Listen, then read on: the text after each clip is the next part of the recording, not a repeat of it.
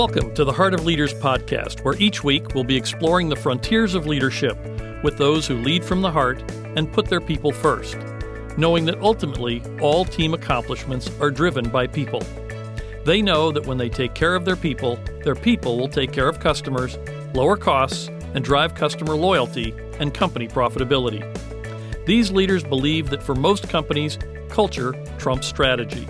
And culture starts with how you treat your people and how they treat each other. I'm your host, Rick Barrera, head of faculty for the Heart of Leaders training program in Denver, Colorado, where we teach extraordinary leaders how to build and lead high performance teams who can consistently deliver exceptional results.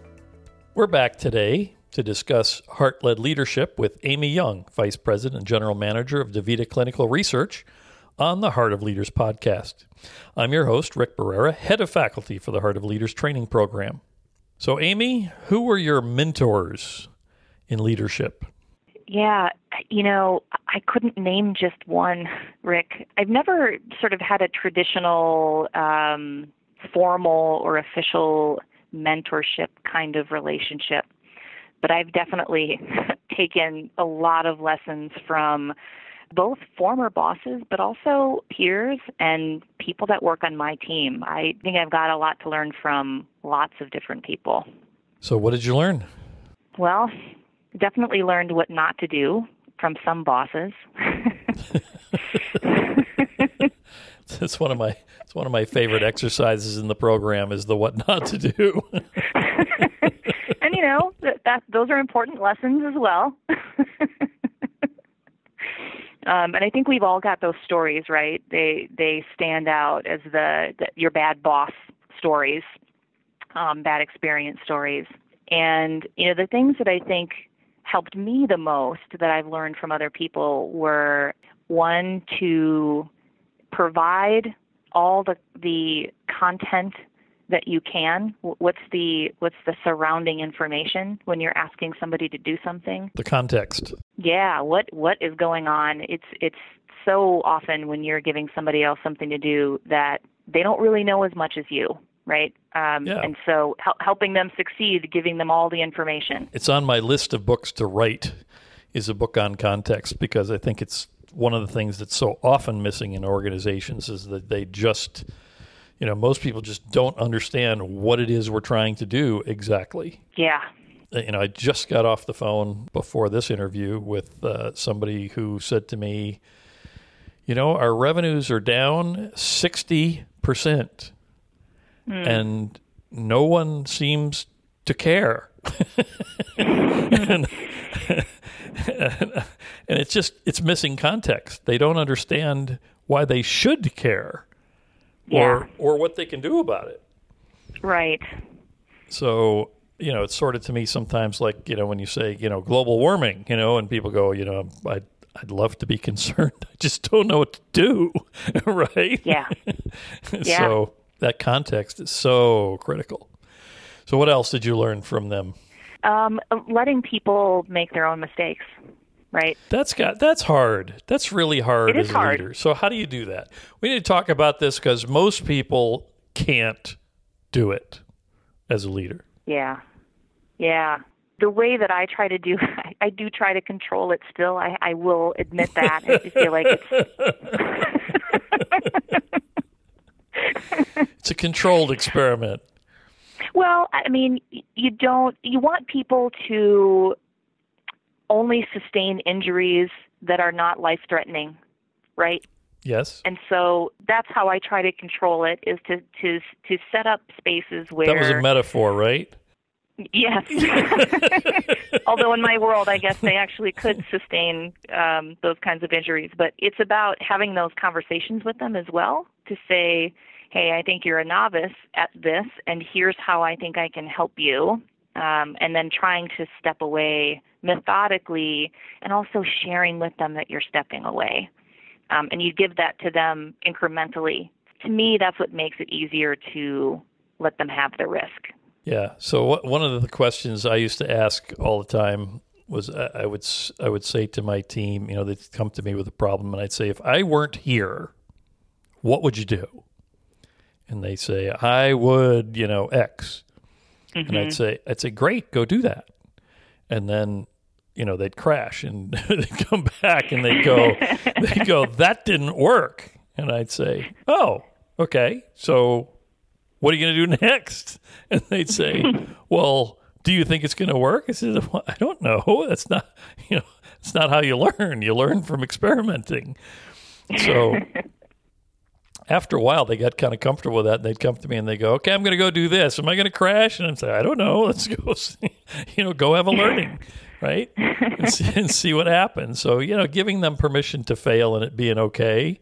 And for me, yeah. I mean, I actually enjoyed it. And I don't mean like in a schadenfreude kind of a sense, but to, to share with them, you know, yeah, you know, that happened to me the first time I tried it too. You know, what, what did we learn?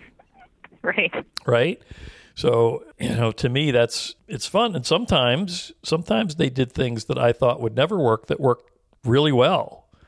Right. And then I would go, What'd you do? And they said, I just did this. I'm like, No, no, I've done that. And that didn't work for me. So what'd you do differently?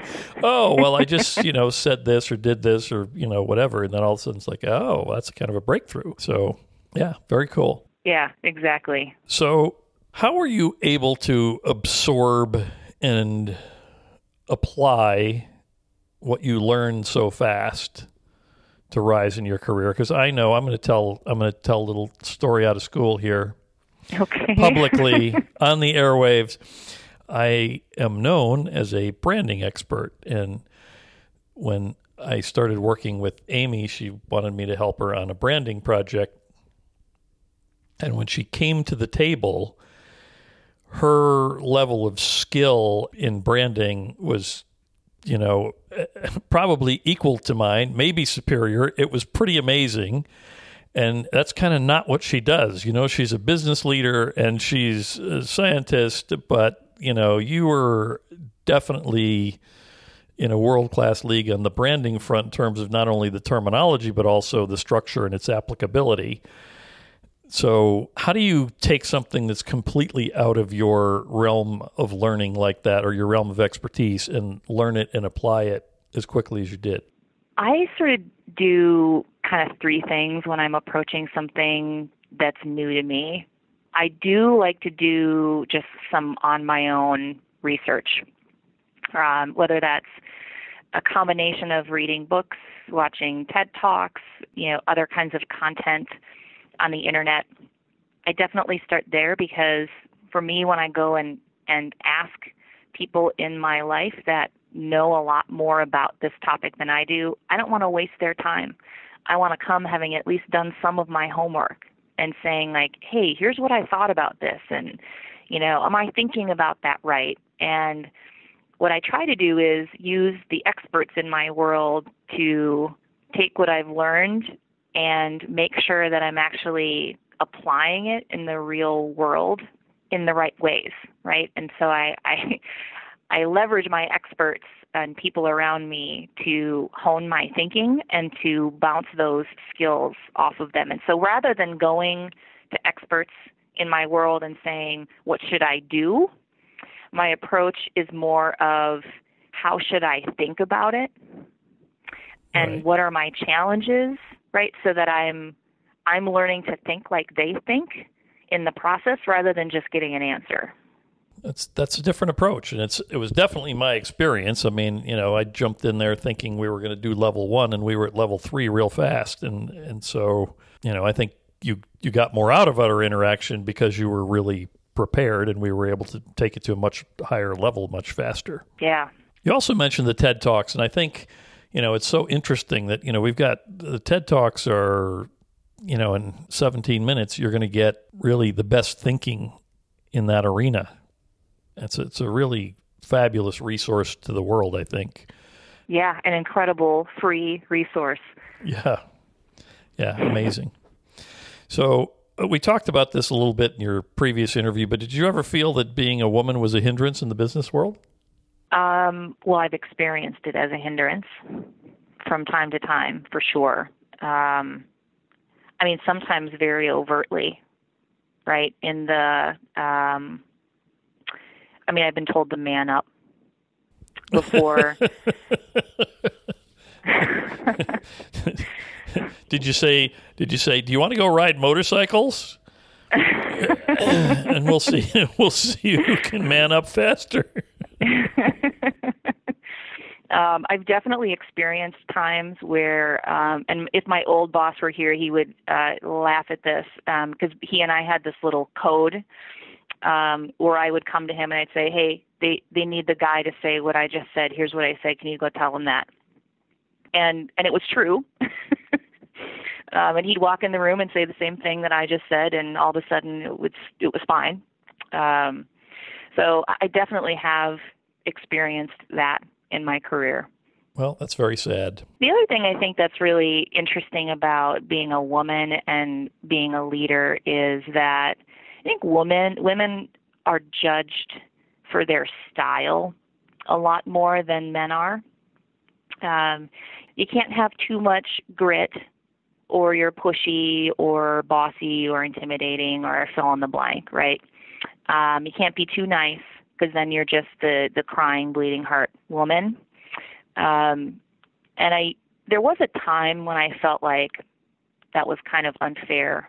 Um, and now I kind of look at it as, well, that's kind of a neat gift in a way, right? Because every leader needs feedback on their style, and every leader needs to be able to balance grit and grace um, and heart and hands and head.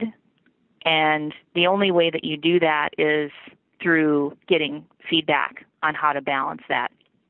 And so I think, in a way, women have more of an attuned ability to do that just because we experience that more frequently than men do in the workplace. It's a fascinating perspective. So, tell us about the unique culture and leadership at DaVita because it is quite unique. it is. I've learned a lot being at DaVita. I think what's I think what's unique at DaVita is the real focus and investment on our teammates as human beings and not only the permission but the invitation to bring all of the parts and aspects of you to work.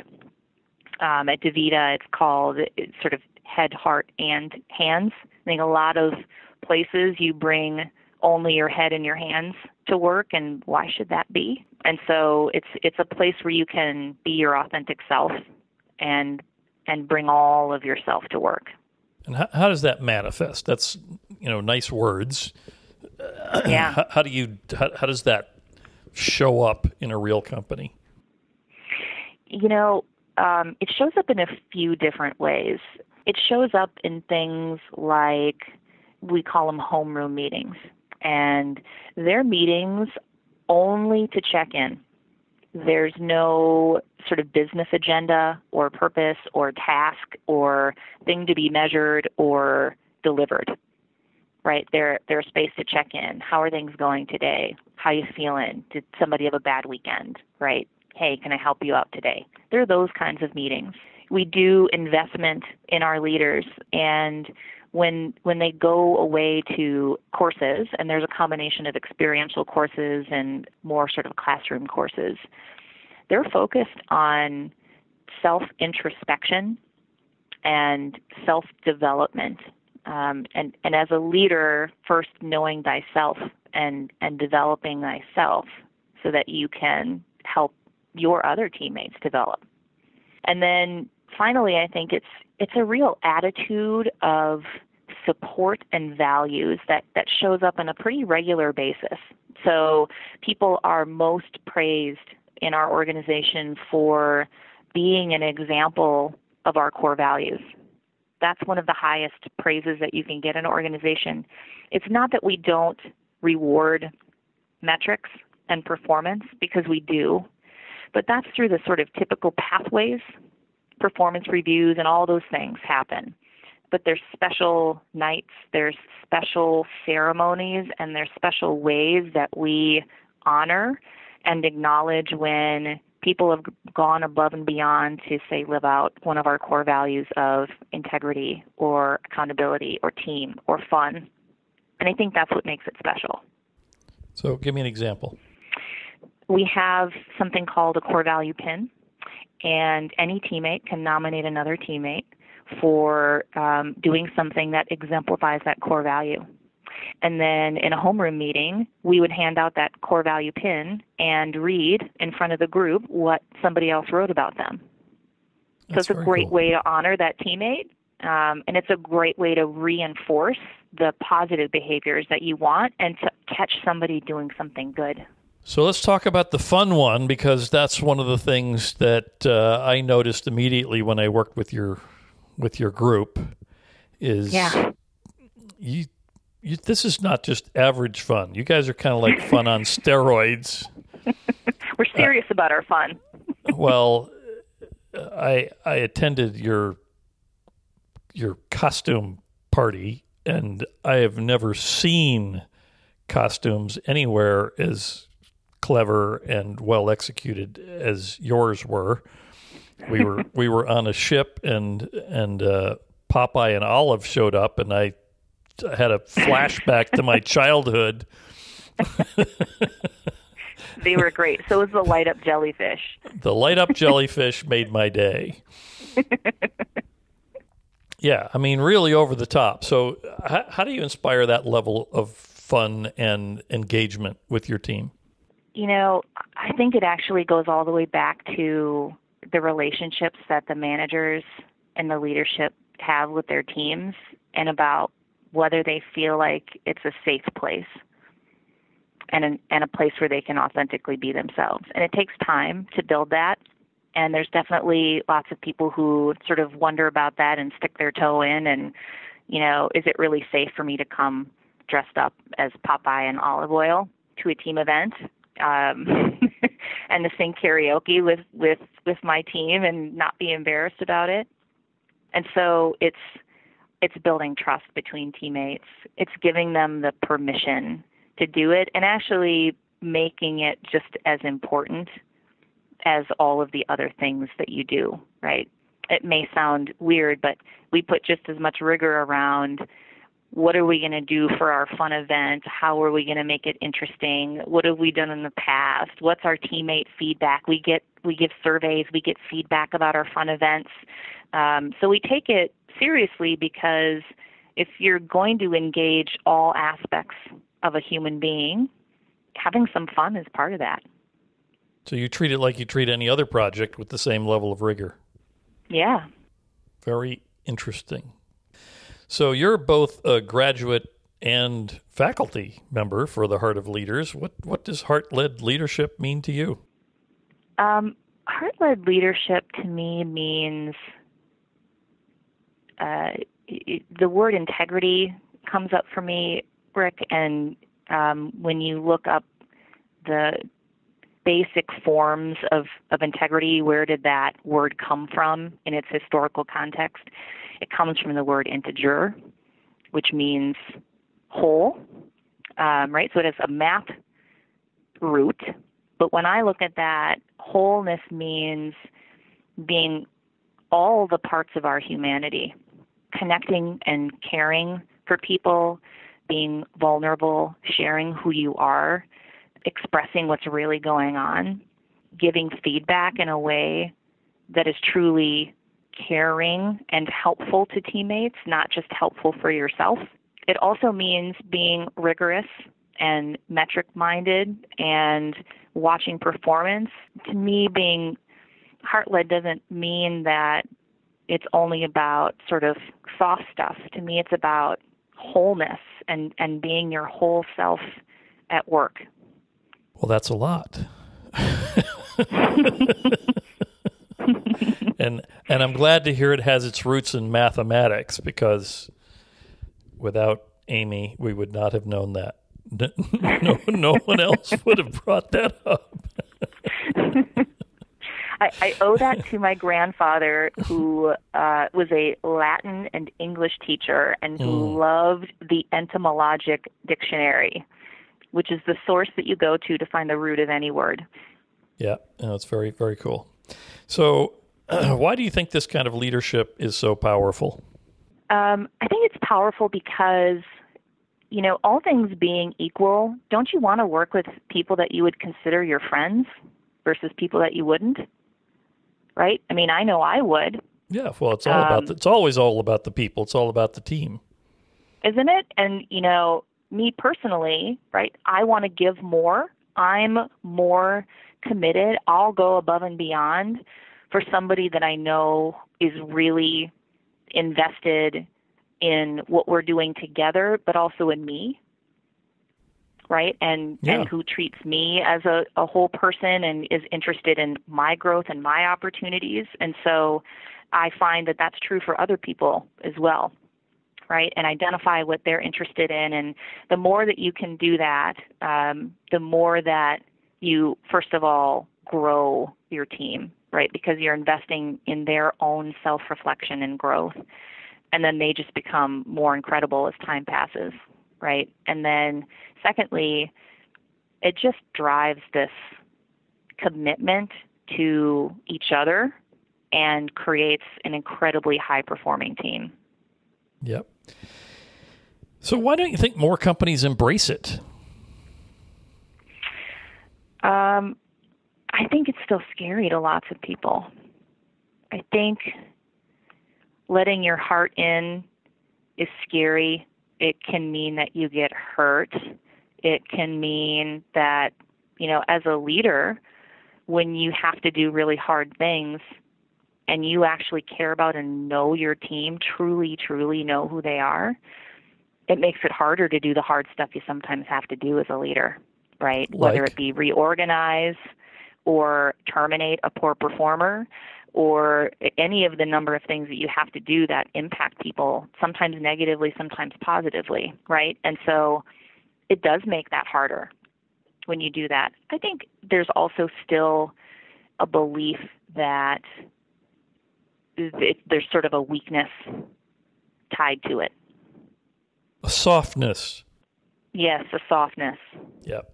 It's the it's the complaint we get most often, but it's sort of fascinating because of the extraordinary results that all these heart led companies are getting, right? That you know, everybody says what you know what they're all about is you know results and the bottom line and profitability and all that, but you know it, it, we we get more of that in the heart led companies, but right. somehow you know it, it, doesn't count. Somehow it gets discounted because you know we're being soft or something, but what we're really being is effective. Yes and you know, it, it, it's interesting. You you mentioned the head, heart, hands piece earlier, and you know Henry Ford is famously quoted for saying, "Why is it every time I hire a pair of hands, it comes with a head?" Um, you know, and clearly we know that's not correct anymore. We need them to bring their head, but now I think it's time to bring the third element, which is their heart um, yeah. and and bring the whole person and and we have to lead the whole person and we have to serve the whole person as a leader. And when we do that then the whole person gives their all right? Which is what we've always wanted is you know why aren't they more committed? Why aren't they more engaged? Right. why aren't they you know giving us everything they could give? And it's because you know we we have to invite that. We have to invite all the parts of them to show up and you know that means we have to be vulnerable too. Yeah, and and that's the part that that some folks just don't want to do, right? It's it's hard. So tell our listeners about the Enneagram and how it can be used to build stronger teams. Mm. Um, in 10 the seconds. Enneagram in 10 seconds. no, you have more time.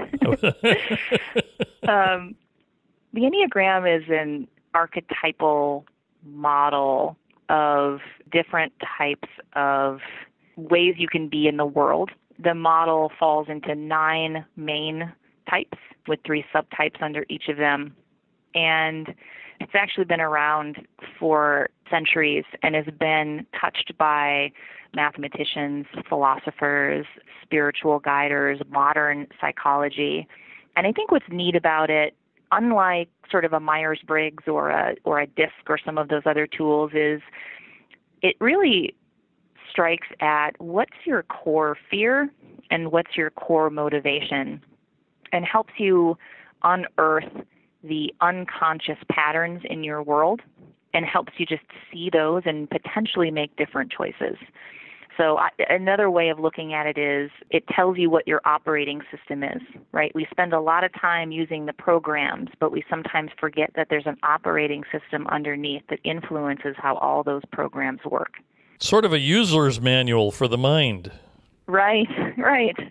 Um, and it really helps you understand sometimes your triggers, why you do the things that you do, why you communicate the way that you do, and and especially helps you see some of your behaviors a little bit more clearly than you might see them just by yourself. Well, I know that our folks really, really enjoyed it, and you did. You just did, you know, a few hours with us. I'm sure you could do days with us and and go much deeper. But really fascinating stuff. What closing thought would you like to leave for our podcast explorers? Um, you know, I would encourage people to just experiment. Go try something that feels weird or awkward to you. If it doesn't feel weird or different, then you're not doing something new, right? And you're not doing something, um, a skill or a talent or something else that you haven't explored already, right? And that is the way that you make sure that you're actually improving yourself and growing and and challenging is getting out of that comfort zone. So when you get that uncomfortable feeling, I would say embrace it. And so you're you're talking in general, but then you know I would say do the same thing in a leadership role. Do something as a leader that you've never tried before. Absolutely. Yeah. Right. Whether that's an aspect of the business that you've never experienced, um, whether it's it's leading a project that you've never done before. Maybe it's an IT project and you don't know anything about IT. Go volunteer for that project. Go take a class that a coach, an executive coach would take. Right? It just expand your horizons. Yep. Be a learning organization, and to be a learning organization, you got to have learning leaders, and that starts with you.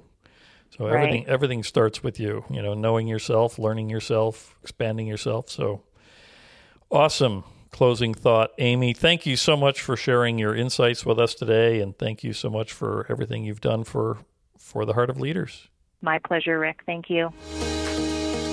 This is Rick Barrera, and I'd like to invite you to join our Heart of Leaders training program in Denver, Colorado. There are four sessions per year, one per quarter, and each session is three days long. Our sessions are part classroom and part experiential meaning we give you an opportunity to practice what you're learning in an active environment. You'll be interacting with fellow explorers in an immersive experience designed to get you moving and apply what you've learned.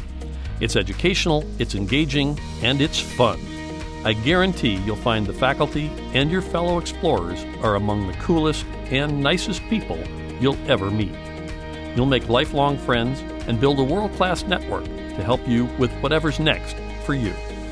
You can learn more at heartofleaderspodcast.com. We believe that Heart of Leaders is a movement started by boomers, accelerated by Gen Xers, and demanded by millennials.